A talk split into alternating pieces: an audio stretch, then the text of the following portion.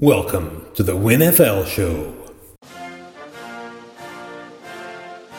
Welcome to the Outer Hebrides. It's the WinFL Show. I'm your host Iain McKinnon. I'm joined this week by Jake McGee. Jake, how you doing, pal? Um, not too bad, my friend. We're in NFL off-season purgatory. We're kind of just Yes. in the middle of nowhere at the moment, so making the most of what little news we get.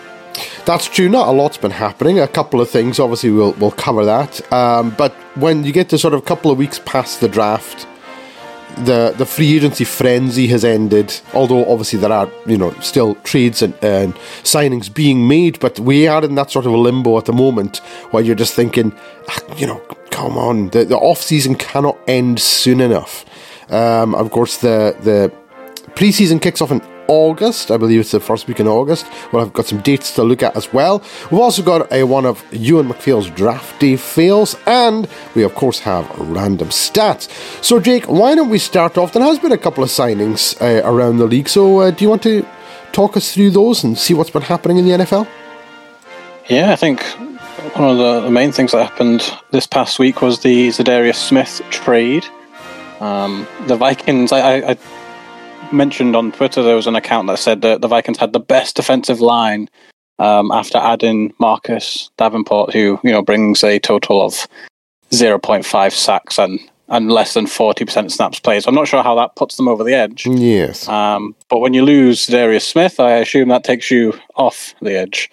He has going to the Cleveland Browns. It was more of a, a salary cap move than anything from looks of it because the Browns receive Za'Darius Smith, a 2025 sixth round pick, a 2025 seventh round pick, and in return, the Vikings received a 2024 fifth round pick and a 2025 fifth round pick.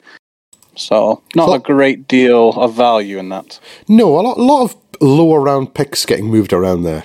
Yeah, Yeah. slightly moving up and obviously getting rid of the, the contract. I mean, the Vikings are in a pretty good position when you look at the NFC North, and there's rumours that Dalvin Cook kind of could be on the way out as well. So you're thinking, you know, you've just got rid of Aaron Rodgers. You're in a, a pretty good position to try and take the North. Getting rid of Za'Darius Smith and Dalvin Cook, obviously, salary cap, you've got to make it work, but we both believe that it's a myth. So you surely want better players on your team than than a few extra million in the pocket. You do. Um, I mean, okay, so everyone goes on about the, the, the salary cap. Oh, sorry, I should point out I've got a bit of a cold, so I'm sounding a little bit um, like I should be doing voiceovers or something like that. So a lot more gravitas in the voice today. Um, I don't usually speak like this. It's usually much more effeminate and high pitched. Uh, so, yeah, you're right. It, it- there's when you when you have Aaron Rodgers leaving your division, it was like in the in the AFC East when, when you know Tom Brady goes, and you're like, right, there's going to be a changing of the guard, and the Bills all of a sudden, you know, Josh Allen starts playing out of his mind, and you got that. The Bills are now the the powerhouse in the AFC East, although the Dolphins are creeping up, and then the Jets bring in Rodgers. That's great. So in the NFC North, Aaron Rodgers goes, you know, he's he's out of here. The Vikings are the sort of the obvious pick to be the next team up there, loaded with talent right across the board, um, barring anything you know mental happening with the Bears and, and, and the Lions, um, because Aaron Rodgers by far and away the most important player in Green Bay. With him gone, we don't know what's happening with Jordan Love. You'd think the Vikings would be in, in prime position to make a run at right. Let's take over this division. This is our division now. We're going to run this, and to be letting some of your better players go for salary cap reasons, when as you've already said, we know that teams can manipulate the cap in a myriad of ways, a number of ways, uh, so that it's just shifted to next year or the year after or the year after and, and this happens all the time. You see some of the signings teams are making contracts are signing with players huge salaries being paid out. I don't think the vikings have that many guys on huge contracts. Obviously Mr. Uh, Mr. Guaranteed, Kirk Cousins. He's going to have a hefty contract every year. We know this. But Justin Jefferson was on his rookie contract. Um, and, you know, you've got all these guys with rookie contracts. Dalvin Cook would be coming up, but we know running backs aren't being paid. So what do you think the reason for that would be, Jake? Why would the why would they look to be shipping some of these players away? Do, do you really believe it's about the cap? On, at this point, it honestly feels like the NFC. It's not just like the Vikings or you know a couple of teams. It feels like the entire of the NFC is just like, should we just take a couple of years off? The AFC is so stacked. We're going to get bumped in the Super Bowl anyway. We might well just all rebuild. Let the AFC run it for a few years because all these players. Za'Darius Smith is going to, to the Browns. Dalvin Cook, if he gets cut after June the first, it's gonna be you know the Chargers or Dolphins. It's gonna be an AFC team. All these AFC teams are, are stacking up because they have to because it's so competitive, and the NFC teams are going. Well, my division's awful. I can cut a few of these people, get you know, get ourselves in a better position for a couple of years, and go from there. It's it's very different situations. It feels like right now. Yeah, I mean, it, it's almost like um, going back to, uh, you won't remember this, obviously, uh, going back to the sort of early 90s when basically whoever was the NFC champion was going to win the Super Bowl. And everybody knew this. You know, the Dallas Cowboys or the 49ers, I think they met in three straight NFC championship games. And whoever won that game won the Super Bowl and just obliterated their opponents in the Super Bowl. Uh, and even in the in the 80s as well, in 86 and 87, with the, the Giants and Washington at the redacted, and then the 49ers again. And it just always seemed like the NFC were so high above the AFC that there was nothing that could be done about it. That has now shifted to the AFC.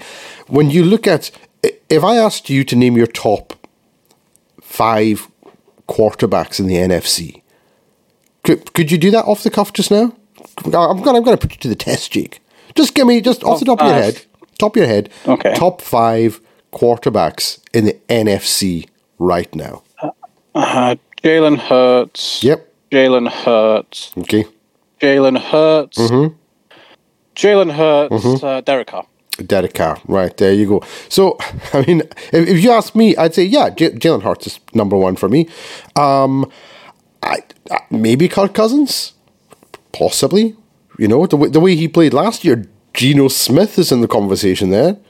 Uh, it's hard to discount, excuse me, it's hard to discount Dak Prescott at the moment because we don't know what he's going to be with the health issues that he's had.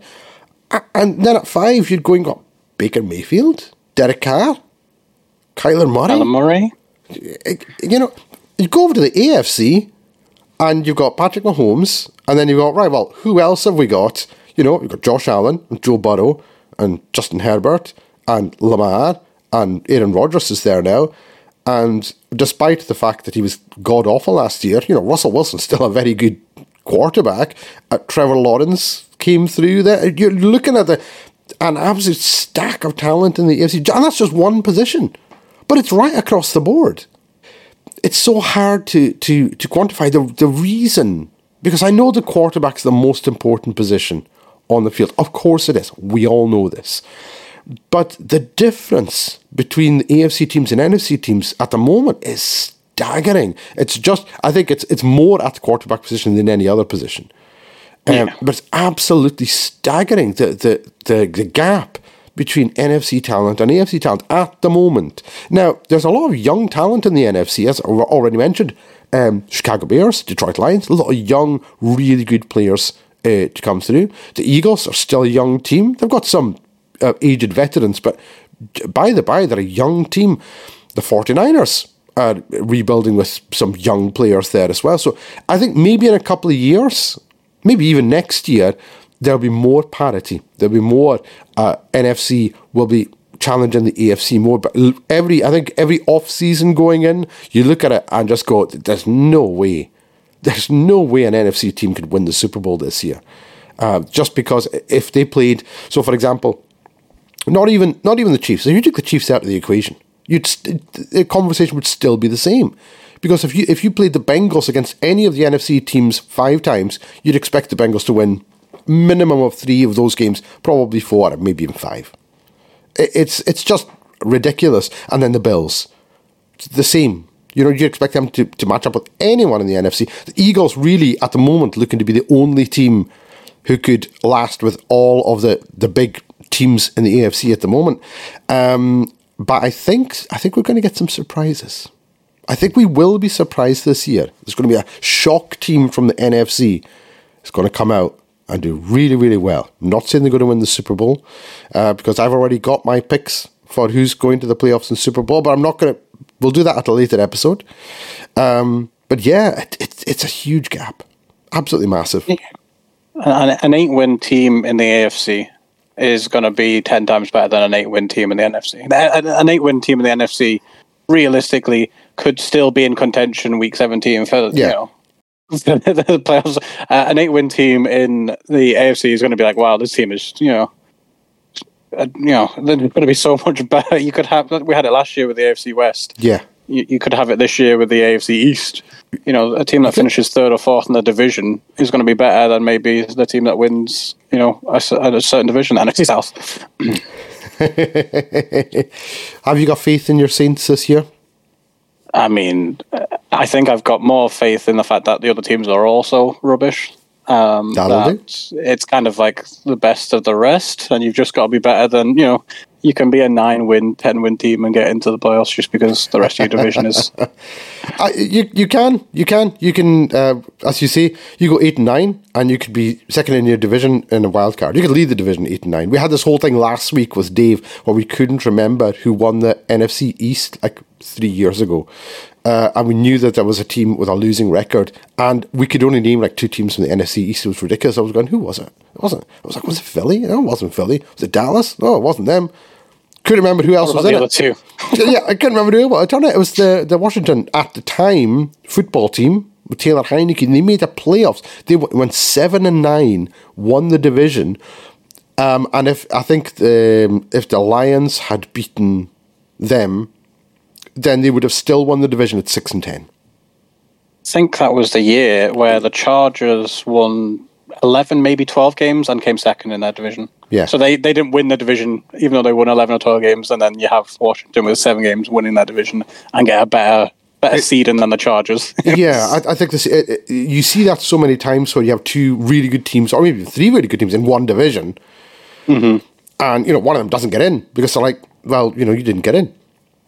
It doesn't matter I you won twelve that. games. You're saying, come on. Always love that 4v5 playoff battle where you got like the worst division winner, aka normally before Philly went on a tyrant, normally the NFCs. Yeah, against was. you know the be- the next best team. You know, you had like the Saints or the Bucks, or you know whoever like the best team was that didn't win the division. It was just like okay, how how are you the away team here? It's just it's insanity. It's insanity, but I love it. That's that's the NFL for you. Um, It is. So was there a, was there any other signings sort of made uh, this week, Jake? I don't know about any notable signings. I think the Dolphins picked up Isaiah Wynn, um, former Patriots first rounder. That'll Um, that'll be a picked- that, that'll be a win for them. Ooh. Um, but it's a bit of competition at their, their right tackle. And I mean, the Dolphins are quietly kind of going under the radar, doing their business.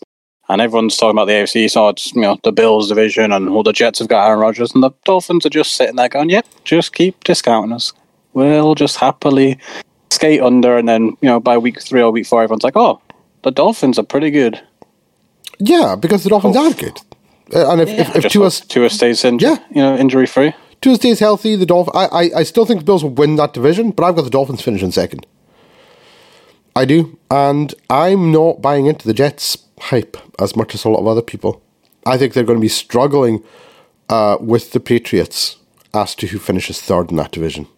I think the, the in fact, do you know what? I'm calling it. I think the Jets finish last in their division. I do with Aaron Rodgers. You heard it here first, folks. I know Rich Eisen will disagree with me, but he gets paid the big bucks. just- so I think he'd just be upset, yeah.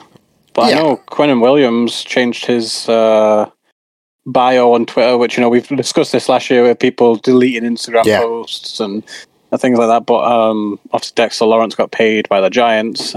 Quinnen Williams is saying he's the next man up. Um, talks don't seem to be going well with the Jets, so now he's defensive tackle for dot dot dot dot dot, oh dear, not the New York Jets anymore. So oh dear. you've just you know put all your eggs in the the Aaron Rodgers basket. Uh, you don't want to be upsetting your star defensive players who then just force their way out of the team. And No, you don't. do? You, You- can score forty points and still lose.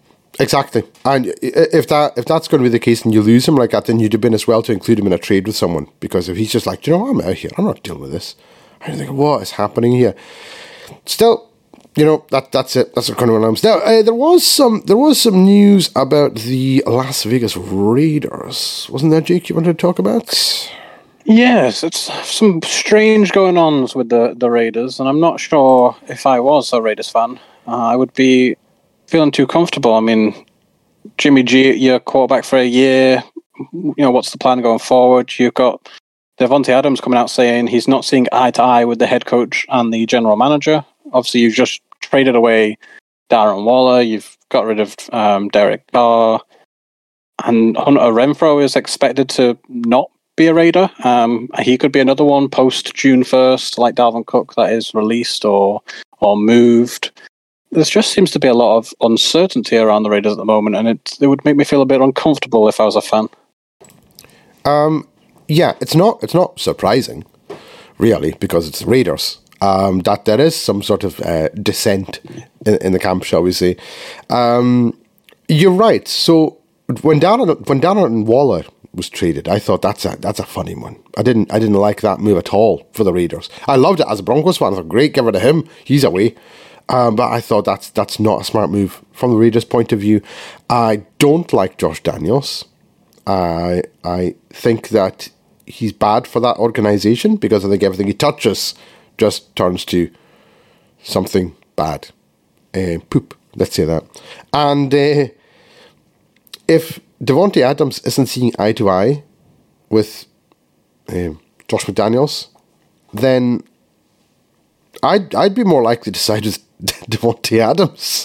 Who's going to win you more games? Uh, yeah, if I'm the owner um, of the Raiders, if I'm um, Mark, Mark is Davis. it Mark Davis? Yeah, if I'm Mark Davis, and there's a, a thing going on between Davante and Josh McDaniels, I'm like, I'm sticking with Davante. I know how good he is. I know he can be amazing for our team. We showed it last year. And I know he's one of, if not the best wide receiver in the entire league. We know this. Josh McDaniels, I don't think anyone thinks he is one of the best head coaches in the NFL. I, I, I just don't see that. So I, I'd side with I'd side with Davante on that one. What about you? Yeah, I mean Josh McDaniels, you know, great offensive mind at the Patriots. I mean, how much can you kind of atone for you know Mr. Brady doing a lot of that? He's failed at Denver. He really royally messed up with the Colts, just kind of leaving them at the altar and besmirched his name for a few more years. He just controversy and arrogance seems to go hand in hand with Josh McDaniels, and I kind of feel for Jimmy G. He's got out from being, you know, the, always the, the bridesmaid, never the bride at San Francisco, seemingly. Uh, gone to the Raiders, who had great weapons last year when you look at their team. And now there's no Darren Waller. There's yeah possibly no Davante Adams, possibly no Hunter Renfrow. I mean, Josh Jacobs had like a career year in a contract year. You, can, you know, you can't be expecting a running back to do that every year. Nope. Kind of, just he's gone from you know inheriting a good situation to looking around, going, "Hold on a minute, this is feeling more and more like the Patriots every day." Like I'm going to end up throwing to like Kendrick Bourne at this point. If he's even still in the league, sorry, Kendrick Bourne. Uh, if you're listening, Kendrick, and you are still in the league, you didn't deserve that. Great, uh, but yeah, it's you know I'm sure like Jimmy G would go. I'm going to the Raiders. Yeah, Davante Adams, Hunter Renfrow, I'll take that. Then he gets there, and then within six weeks, he's like, "Hang on a second, Davante's not happy, and Hunter Renfrow wants to be traded. What's going on here?" That's that's that's rough Jimmy G. It really is. Um, any other news around the league there, Jake? A very peculiar one. A, a, name you may remember Shane Ray, a former Denver first round pick. 2015. 2015 first round yeah. pick for the Broncos, yeah. Has not been in the league since 2018, so you can see that it didn't go too well with him. I know he was injured a lot, yeah. had issues with his wrist, uh, which as a defensive lineman, you kind of need them.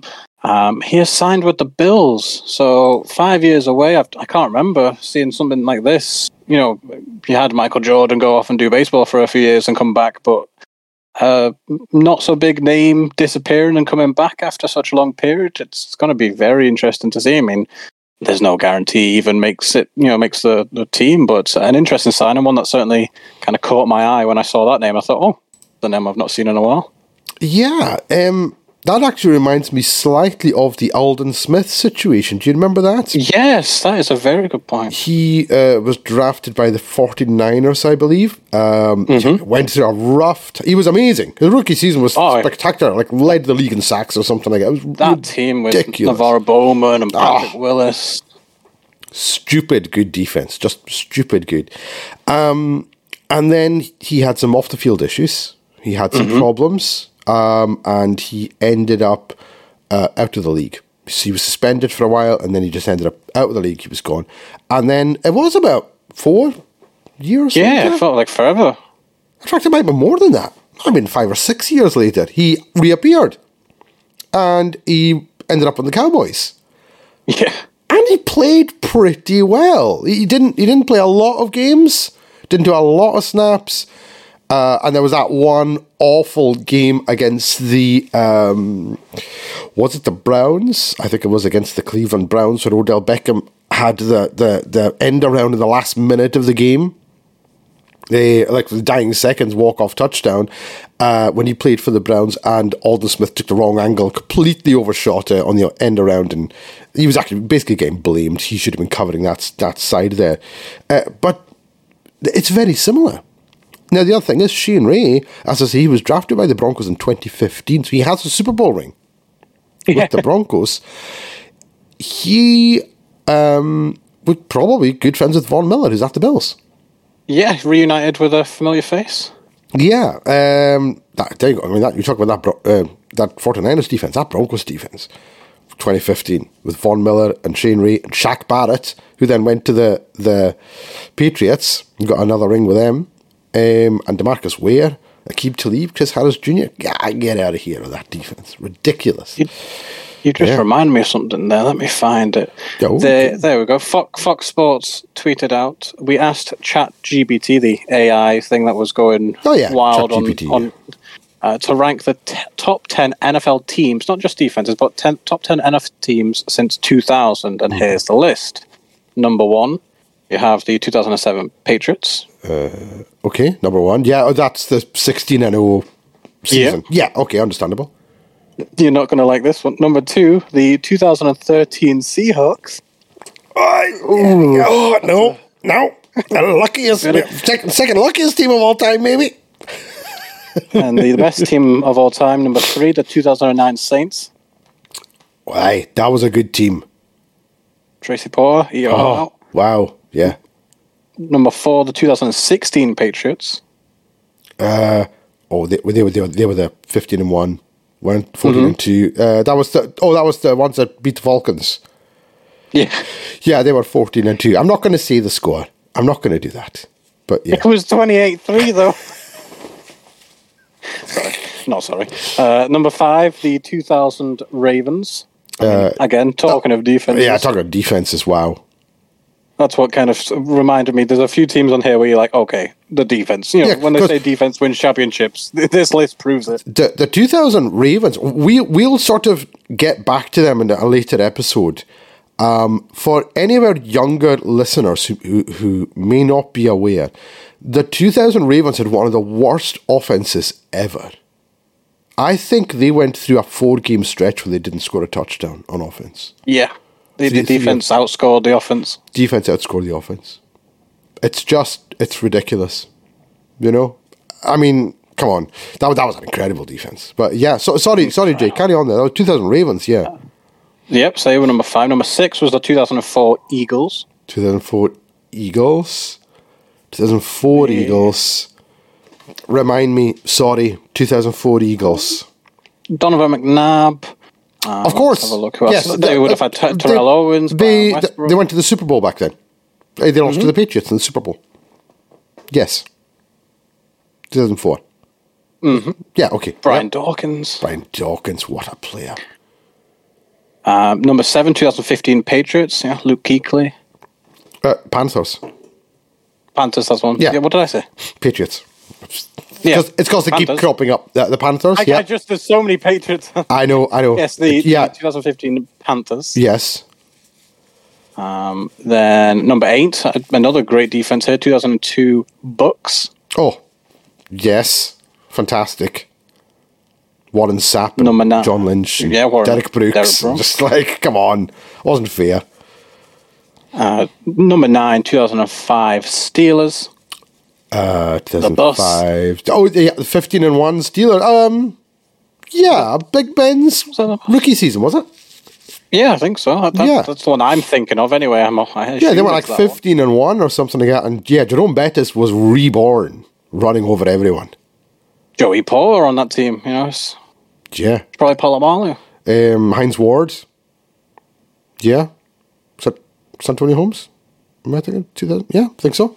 Fantastic. Yeah. Uh, and then the last one, rounding up the list, the 2019 Chiefs. You couldn't have the best team in this kind of millennium and not have our Chiefs on there, I suppose. That was, uh, yeah, 2019 Chiefs when they won their first Super Bowl against the 49ers. Um, I have an issue with this list, Jake. Do you? I do. I can I can see why maybe why. You know why. You know Yeah. why. Um, because couple of things. The 2007 Patriots being number one, um, they didn't win the Super Bowl. So, Eli. so you think uh, Eli? Big shout out Eli if you're listening. Um, they didn't win the Super Bowl, so they can't be the best team because they didn't. They, they lost. So they can't be the best team of all time to do this because they lost. The Giants were better than them. So we'll just put the Saints first, I guess. Um, 2013 Broncos for their offense should be on there somewhere. Because I know they lost the Super Bowl, right? I get that. Contradictory. Uh, oh no, no, no, no, no! I'm, I'm no. What I'm saying is the the the they can't be first. they can't be first. They could be on the list, but not first. Yeah, it's not first. They can't be the best team of the century. Or, or well, you know mm-hmm. what I mean. Since the the turn of the the, the century, turn. turn of the century, um, they can't be the best team when they lost to another team. So then you're not the best. The Giants were better than you. Hey, um, but by that rationale, uh, there's a lot of teams on there who didn't win Super Bowls. And I'll tell you what, that 2013 Broncos team would have absolutely thrashed the hell out of them. They would have done. They just, you like, behave yourselves. Nobody was stopping. The only thing that Oh. stopped that, the only thing that stopped that Broncos offense was the Broncos offense in the Super Bowl. One could argue you, a Seahawks hater, Yes? by default here has said the Patriots rightly didn't win their Super Bowl, so they shouldn't be number one. And number two is the 2013 Seahawks. So by Ah, but proxy, that- yes, by proxy. no, I'll tell you why. Mr. Because McKinnon the only- the top 10 teams since 2000. No. At number one, you have the 2013 Seahawks. Uh, no, and I'll tell you why. Because I disagree with them being number two. Because the only the only reason that they won is because they were lucky. The only reason that they won that Super Bowl was the luck that they had. So, so we're discounting the top two. So who was third on the list again? The 2009 Saints. 2009 Here Saints. go. There you go. Bang it, bang them to the top. Oh, okay. No, I- I no issues Um, with that because because Sean Payton, uh, the coach, coached. uh, Let's be honest here. He coached one hell of a Super Bowl, didn't he? Yeah, you could say he he, He, he made co- a few good decisions there. Yeah, he did. He did. Now that was a te- that's a team that would have legitimately beaten the 2013 Broncos because because of Sean Payton. The, his his coaching just was relentless. Now the other issue I have, the 2015 Panthers are on there. Mm-hmm. They didn't win a Super Bowl either. Do you know who they lost to in the Super Bowl? I do know who they lost to because Yeah. I was supporting them. the 2015 Denver Broncos. Why are they not on the list? The, the, the, the Panthers were an amazing team. I got no issue with them being 15 and 1. 15 and 1, and they blew everybody apart. They were unstoppable. But I remember in the in the run up to the game, and they had the the people on talking about you know the, the predictions, and everybody, everyone picked the, the Panthers to win. Everyone, except for I I want to say it was an ex Broncos player, and I want to say it was Brandon Marshall, the receiver, but I can't remember if it was. So apologies to whoever it actually was. And they're going, no, I'm taking the Broncos. And they're going, how can you possibly think the Broncos are going to win this game? He says, because Cam Newton has never seen a defense like this. And how right was he? I mean, I mean, pretty right. that uh, that Broncos team was just that defense was insanely good. So if if the Panthers are on that list, then the 2015 Broncos have to be on the list. And if you're arguing that it's offense, then the 2013 Broncos have to be on that list. And you can't have a team like the, the 2007 Patriots at number one because they didn't win the Super Bowl, and the 2013 Seahawks, you can't have them number two because they were just really, really lucky. So just take them off altogether. So uh, by proxy, Saints 2009 are the best team of all time, Jake, uh, since the turn of the century. What we're saying is AI might not know anything because the 2003 and 2004 Patriots went 34 and 4, including playoffs and won two Super Bowls and aren't on Yeah. the list either. So No. some interesting decisions. I mean, easy for people to predict the Panthers to win uh, a Super Bowl when they come off a NFC Championship 49 to 15. I mean, that's that's you know you kind of expect that team to steamroll, but like you say, all fun and games going from playing that Cardinals team to then seeing Von Miller Yes. and Shane Ray. Uh, yes. And Shaq Barrett and Demarcus Ware. You know, Uh, Chris Harris uh, Chris Harris Jr. and Aqib Talib and TJ Ward. I mean, honestly, that defense stacked. I, I, I put that. That's one of the most underrated great defenses of all time. Yeah, everyone always defaults to the Giants. Of and course, the Bears, 86 and Giants, the Ravens. 85 Bears, the Ravens, the Bucks. And that's your four. Yeah. Uh, and, that, and that 2015 Broncos team is probably the most underrated of all the great defenses. They shut everyone down. It's not like, uh, because they did lose some games. Yeah, they, they didn't go 16 and no, no, they lost some games, but they lost those games because their offense was stinking up. And a lot of people forget how bad the Broncos' offense was. Peyton Manning was absolutely beaten up. He couldn't play. Brock, Brock Osweiler played like four games that year for the Broncos. I mean, come on, Brock Osweiler. The defense carried that team. Yeah. Oh, you got me all riled up there for a second, Jake. You did. You did that. I thought it would. I, I knew that would. Uh, when I saw obviously Patriots first, Seahawks second, I knew that list was not going to go down too well. But it popped up on my page, obviously because the Saints mentioned and a lot of Saints Twitter. So it popped up, and I thought, oh, I don't, can't remember actually what uh, brought up. Oh, we were talking about good defenses, and I re- Yes. was obviously remembering here we've got the Bucks and the Ravens. Yeah, yeah, yeah. Some of those, some of those teams with fantastic defenses. So again, tangents as usual. I, I can't honestly remember what topic we were talking about to get here. Um, Was it Shane Ray? it was Shane Ray. Well done. Okay, we got there. So he's gone to the Bills. Yes, uh, yeah. Short story. You know, Shane Ray sum it signs up. with the Shane Bills. Ray to the Bills. We got there in the end. I only took like 15 minutes to, to say that Shane Ray had signed for the Bills. Um, Not bad at all. So moving on, Jake. Um, we come to our next segment, which is Euan MacPhail's Draft Day Fails. we're like you and MacPhail's draft day fails. Um, it brings us back in time to yesteryear of the NFL draft, uh, when some teams might have traded for players, um, and some teams might have selected players that maybe they shouldn't have selected. And some of my favourite ones are when teams pick a player and they are just they, they got the wrong guy. You know, they just you're thinking, you just got the wrong guy. You could have had this guy, but you went for the other guy. And it's just it's a shame when it happens, but in hindsight it's hilarious. So we're going all the way back to 2003. Um, now, are you aware of a gentleman by the name of Charles Rogers? It does not ring a bell. I'm thinking Carlos Rogers. Uh, Charles. no. So Charles Rogers uh, was a wide receiver from Michigan State, um, and a very good wide receiver by all accounts in Michigan State.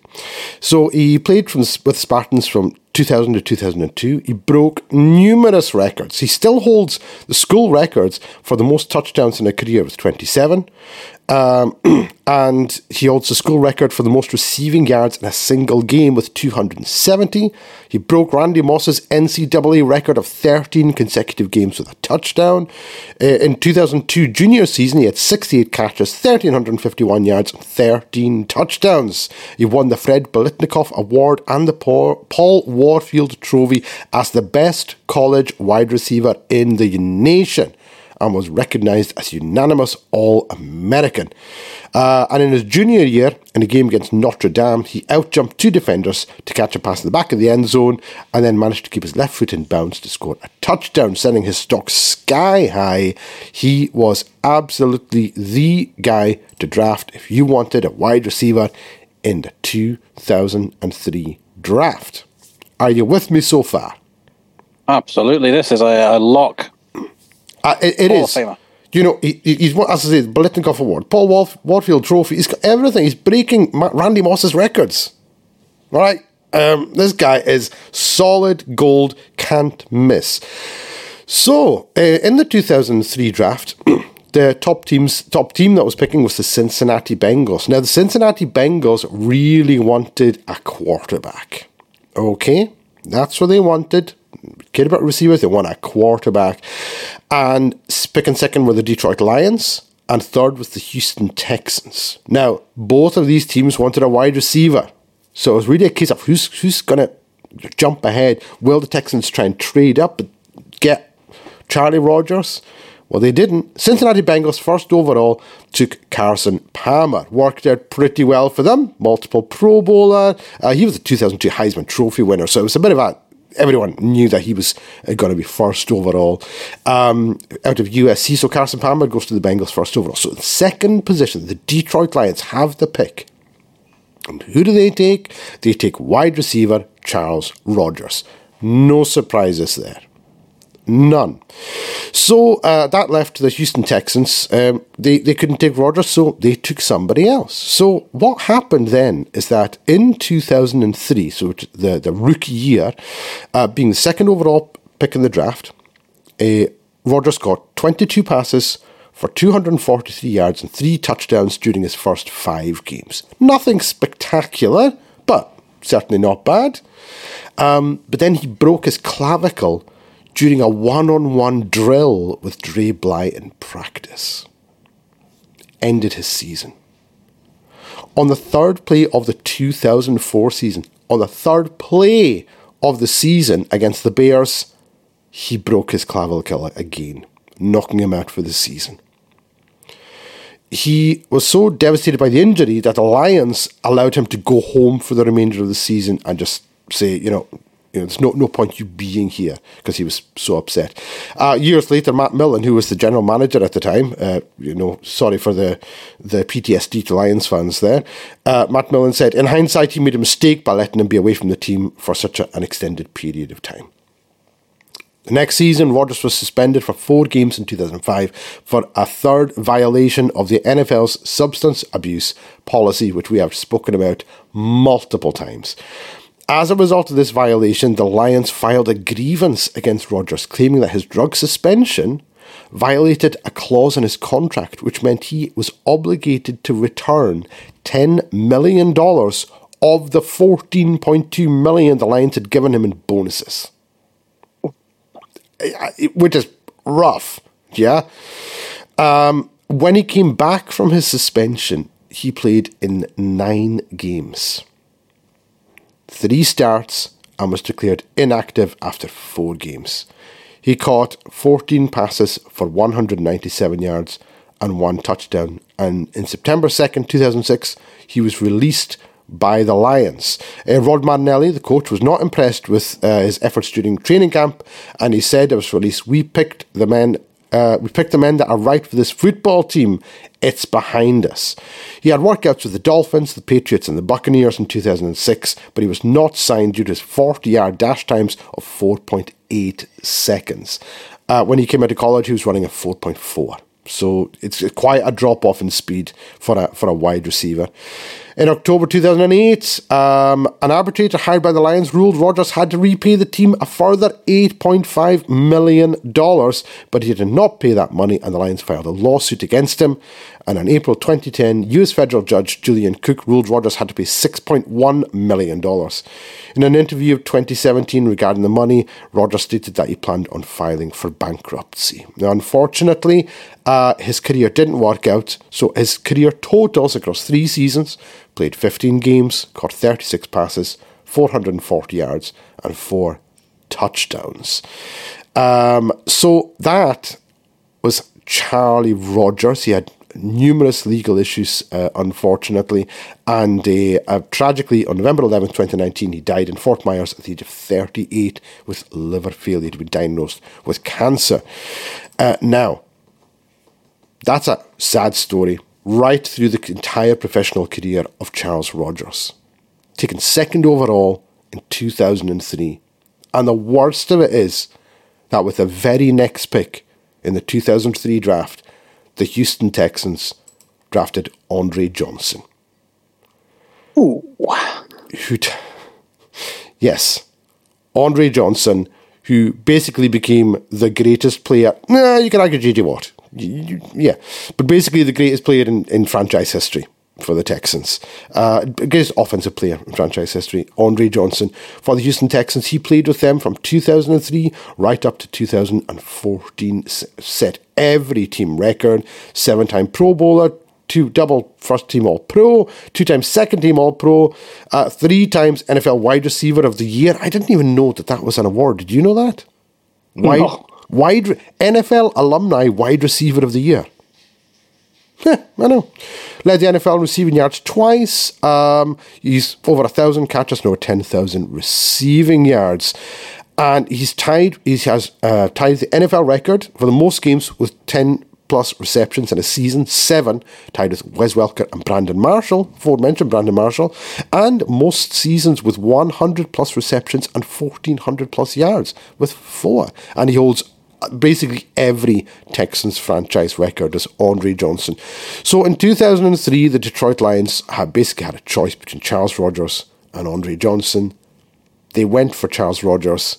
It did not work out. And the absolute kicker is that the next guy proved to be a possible future Hall of Famer uh, in Andre Johnson there. So uh, that is this week's Euan MacPhail's Draft Day Fail. It's a man with a broken clavicle at one point, so you got to feel for the guy. And like you say, it just seems like It just, it just went pretty downhill. pretty dismal story from from start to bottom. You know, you Yeah. give someone all that money because back then the rookie deals were insane. Of course, oh, all he- that he- money. So his, I mean, that was a, that was a, a rookie signing bonus. It was like fourteen million. A signing bonus. Yeah, good grief.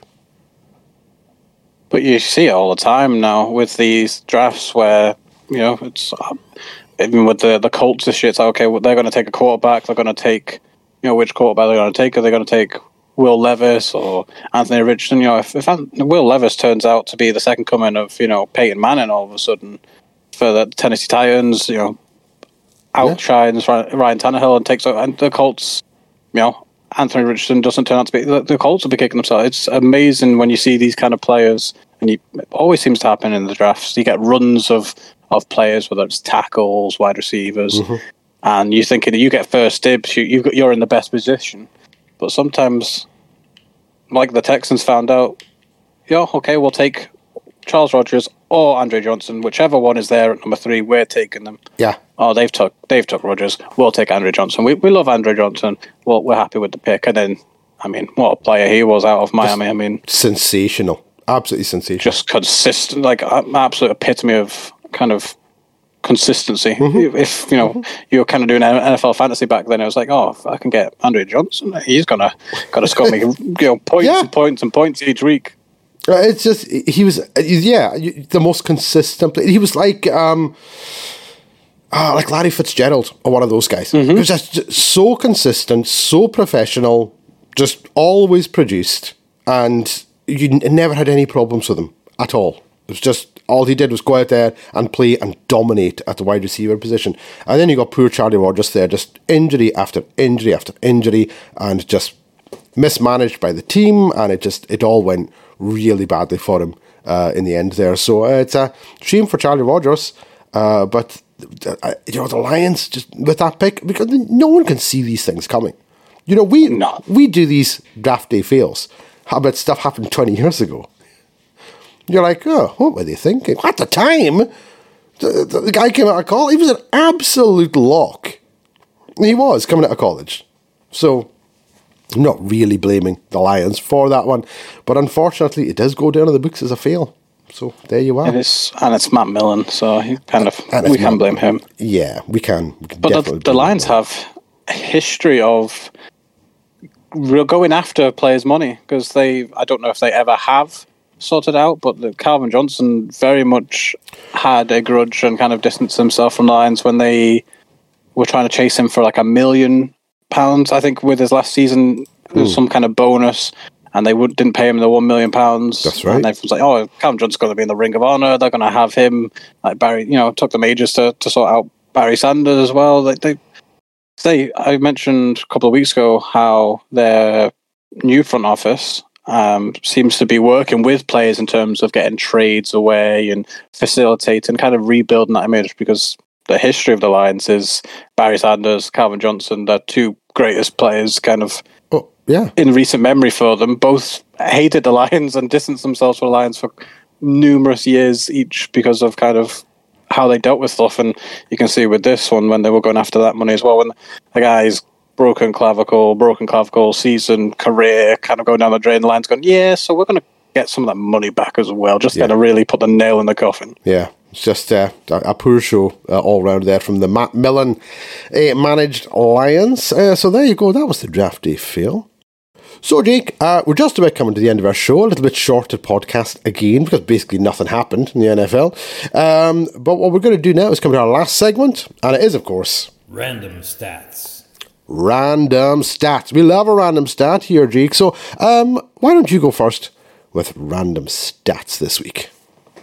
Okay, I found a, a random stat I quite liked, and it's a it's a negative one for a certain franchise, but it's it's kind of double layered. So I'll start off with the actual stat itself. Only nine teams have drafted two or more Super Bowl winning quarterbacks.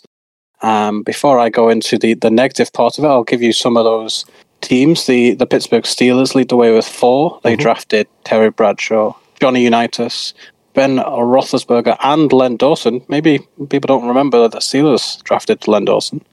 I didn't know they Um, drafted Johnny Unitas. Yeah, you think the Colts when you think of Yeah, of course. Unitas. The Bucks are second. They drafted Steve Young. They drafted Doug Williams, and they drafted Trent Dilfer, Wow. A Super Bowl winning quarterback. Trent Dilfer. But of course, Williams and Young won their Super Bowls for other teams.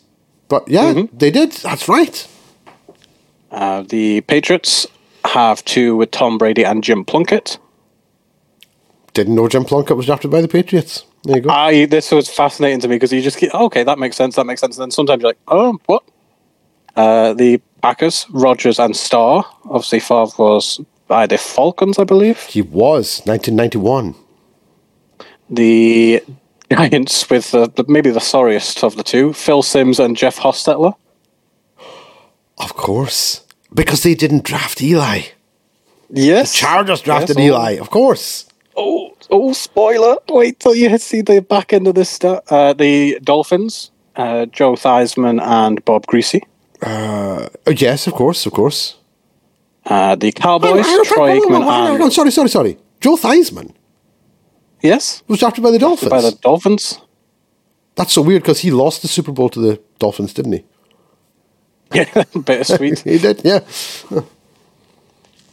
Uh, let me Uh, just. Ca- I think he double-check. Cow- Cowboys next, wasn't it?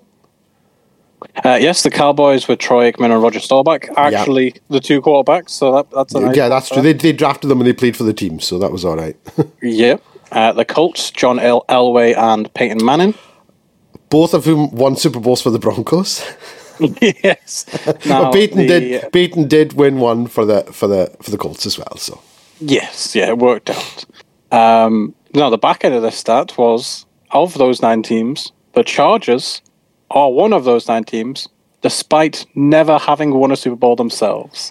So they drafted, as you've mentioned, Eli Manning. Eli Manning. And they also drafted Drew Brees. Of course they did. So they're one of the nine that has drafted two or more Super Bowl winning quarterbacks. But they're the, only one of those nine that have never actually won one themselves. Oh, that's painful.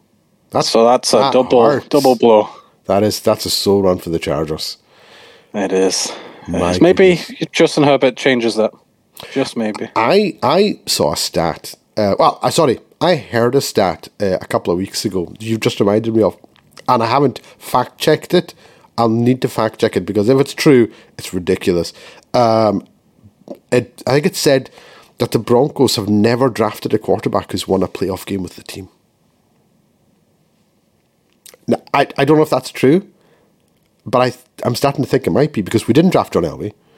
We didn't draft Peyton Manning. We didn't draft Jake Plummer, who took us to the playoffs. We didn't draft Craig Morton, who took us to a Super Bowl. And I'm going, that, that cannot right. Tebow didn't win a playoff game. He did win a playoff game. Tim, oh, they were wrong. That's all right. Hmm. That's all right. Because they, they were completely wrong. Uh, because it was one of those, so you're, you're, you, I heard it, I'm going, That can't be right. Uh, it's like, surely not. And as I was going through it, I'm going, yeah, maybe it is right. I forgot about Tim. How could I forget about Tim Tebow? How dare you? I know. Love you, Tebow. But yeah, I, I like the that. I saw that stat. I thought that's funny. Poor Chargers, and then when I looked into it and the teams that have drafted the most Super Bowl winning QB, it does stir up a few few ones that oh I didn't realize they drafted that person. Say the Cowboys are the only one that kind of makes sense. They drafted Troy Aikman and Roger Staubach. They both won it for the Cowboys. But some of the other ones threw in a few a few different ones. Yeah, it was, It was quite interesting. I was very surprised at Johnny Unitas, the Steelers. And uh, then even more surprised when you said Joe Theismann to the Dolphins. yeah, Very surprising. No, still, there you go. There you are. That's love. that- over That's a fantastic random stat. Thank you, Jake, for that. any now, time. my my random stat concerns wide receivers, and uh, there's a slight backstory to this because when I found this random stat, I wasn't looking for it. I was looking for another stat, um, and so this is literally a random stat because I, I just came across it went, "What?" Um, so over the past few weeks, um, with my random stats, I've been looking at things like what's the the lowest uh, you know, who's who's the last uh, running back to lead the league without going for a thousand yards, and who was the last quarterback didn't throw for four thousand, and all these things. I was looking for the last wide receiver to lead the league uh, going under a thousand yards, and not in a strike season. Very important that it's not in a strike season. Um, and the answer to that, this is not my random stat, but I just I have it in front of me, so I'm going to tell you. The answer is Drew Pearson. In 1977, led the league with 870 receiving yards um, over 14 games. Drew Pearson, a true draft legend at the moment with uh, dropping bombs whenever he's announcing selections. Oh, yeah. That's kind of become his legacy. So he um, he led the league with 870 yards, 62 yards per game. And then I was thinking, well, hang on, 62 yards per game, that's not a lot. So what's the most yards per game that a wide receiver has had in a season? Now, obviously, it's going to be somebody who led the league. I mean, and, and, you know, uh, with the exception of, you know, one guy played one game, 200 yards, and then didn't play. And that was it. So I was. Josh, what's his name? Josh Gordon. Like, He Gordon. normally plays like four or five games, gets like 600 yards. Like, peace, I'm out. Been suspended again. Well, actually, Josh Gordon did lead the league in yards per game in 2013. he had 100 117.6 yards per game. So then I was looking at the big guns, and I thought, right, so Cooper Kupp had 1,947 receiving yards uh, back in 2021. And I thought, so, you know, what does that work out at per, per game? So I looked it up, and that's 114.5 yards per game. That's a lot. But then I'm going, but he did have an extra game to play. He did play an extra game. So I'm thinking, ah, now, Julio Jones back in uh, 2015 had 1,871. That turned out at 116.9 yards per game. So then I was like, okay, but what about back when Calvin Johnson, 2012, had over 1,900 yards? How much is that per game? It's 122.8 yards per game. That's a lot, but it's not the most. To find the most, you need to go all the way back to 1982. Wes Chandler. Anyone you've ever heard of? Wes Chandler, 1982? No, but I believe he was a Saint. Uh, he was a San Diego Charger. Uh, and he, oh, he, he was a he was a Saint. Sorry, he was a Saint, and then he, he went to the Chargers. Or kind kind of kind of like an opposite Eli Manning thing, or, or Drew Brees. opposite Drew Brees. Drew Brees, actually, yeah, opposite Drew Brees. That's what I should have said. Um, now this actually was in a strike year, so I, I think it because it's not about you know leading, it's yards per game I'm looking at here. In 1982, he played eight games because that's all the only games that were played in 1982. He had 1,032 yards and nine touchdowns, giving him a yards per game of 129 receiving yards per game. That is the highest in NFL history. I highly doubt it'll ever be broken. Although it may, you know, some of these receivers, the numbers are going up all the time. But 129 yards per game in 1982 for Wes Chandler, and that is uh, the the most uh, yards per game by any player. Um, well, any, definitely any player who's ever led the league in receiving, because as I say, there probably are guys who've played one game, 300 yards, then you know didn't play a game. Yeah, great. Um, so yeah, that is my random stat. Wes Chandler, 1982. Hey. Lovely. I'm just having a look at that list. Michael Thomas at 18. Mm-hmm. But yeah, I saw Elroy Hirsch at number three of the Norm Van Brocklin Rams. Yeah, that's a, a lovely list. I like that. Yeah, there's some, some some proper good players there. Elroy Hirsch was crazy legs. They used to call him Elroy Crazy Legs Hirsch because um, I think he had his his knees pointed in the way slightly. So when he ran, his legs flapped out to the side. It didn't change the fact that he was one of the fastest players in NFL history. Didn't slow him down. It didn't. No, not at all. He's a Hall of Famer.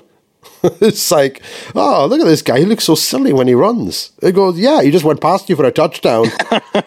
God damn it. I was too busy looking at his knees. Maybe that's why he scored so much. And the defenders are like, what's this guy doing? Oh, he scored again. I need to stop doing that. so, yeah, that's my random stat. Now, Jake, I understand because, you know, Dave's not here. Um, you have a bonus random stat for us because we don't want to be depriving the public, do we?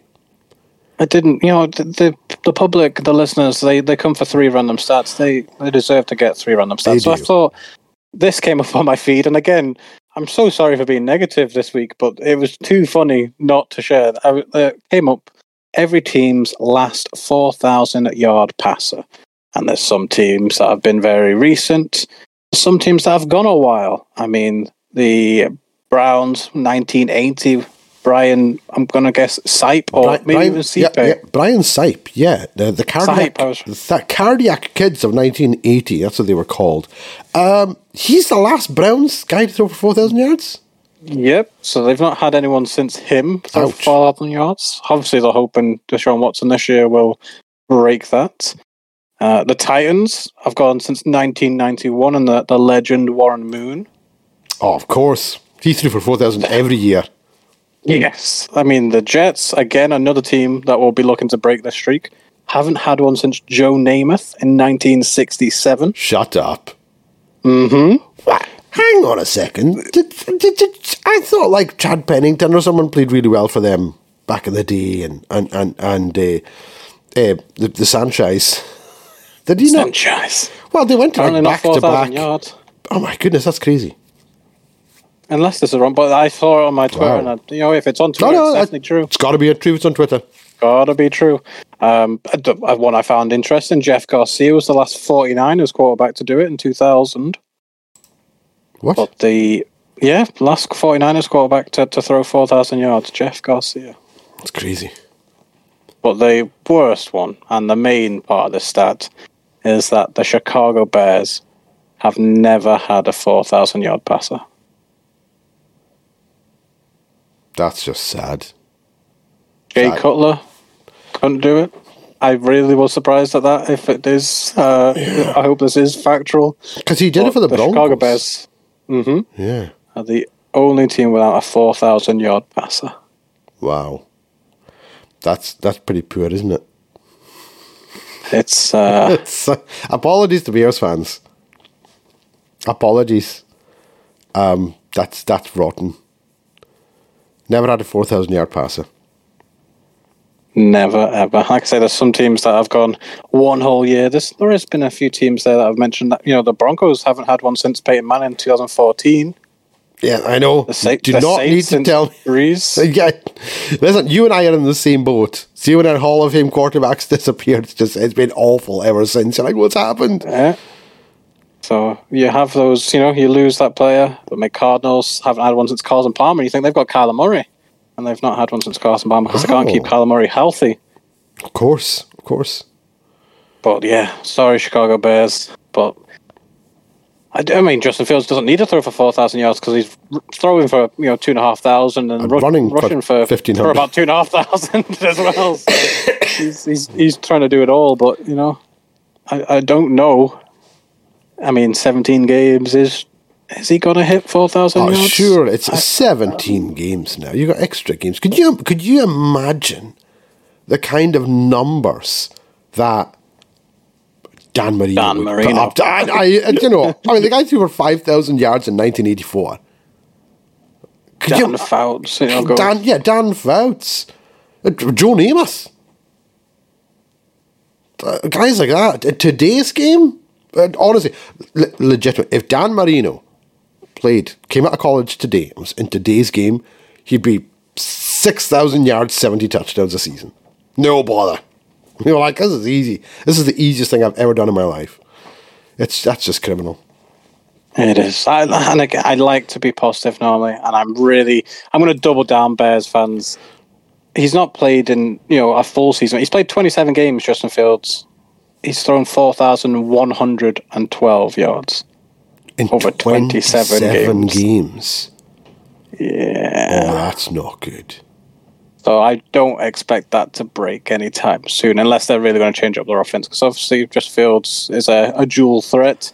Throwing is not all he yeah, does. he- He's yeah. a- he's an athlete, but uh, I don't think this record is is due to get broken anytime soon. You might be waiting a while to have four thousand yard passer. I think. Whilst so. most teams are looking at five thousand as kind of the benchmark. Uh, yeah, well, yeah, five thousand is the new four thousand.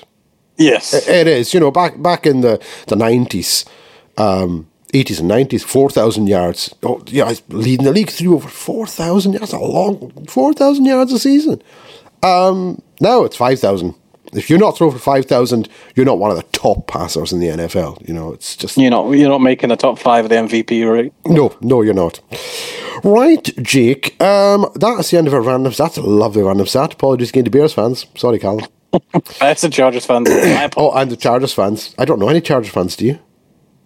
Um, no, I don't think the Chargers have many Chargers fans themselves. Do you know that's so- that's actually weird. I think I know a fan of every other franchise, but I don't know any Chargers fans. Neither I- I- do I could- San Diego or now Los Angeles. Yeah, sorry The, about that. the NFL are really trying to try, trying to make the LA Chargers a thing with the the prime time games. And obviously, you have got Justin Herbert, so it helps. But Uh, yeah, and he'll throw he'll throw for four thousand a year. No danger. Yeah, absolutely.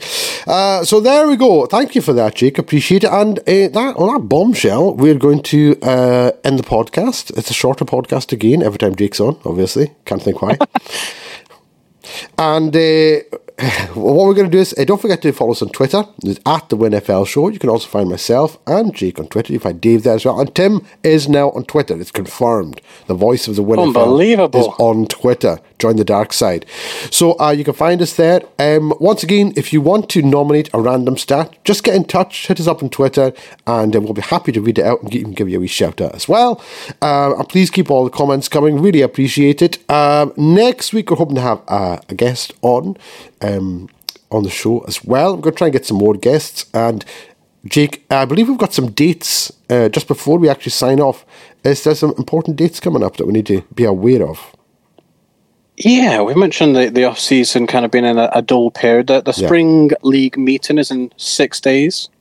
Um, that's not particularly exciting, but training camp, I believe, is 62 days away. The preseason, the Hall of Fame game, 79 days away. 79. And the first game between the Kansas City Chiefs and the Detroit Lions is 113 days away. Oh, that's 113 long days. Yeah, that's a, that's a lot of sleeping in between. It is. It is. I might just hibernate. I might just do that. Just hibernate through the summer. No, we can't do that to our listeners. we got to Ah, that's keep great. them entertained. Got a podcast to do. We've got to do it. Well, thanks again, Jake. Really appreciate it. Anytime, my friend. And uh, thank you to you all. And we will catch you on next week's edition of the WINFL Show.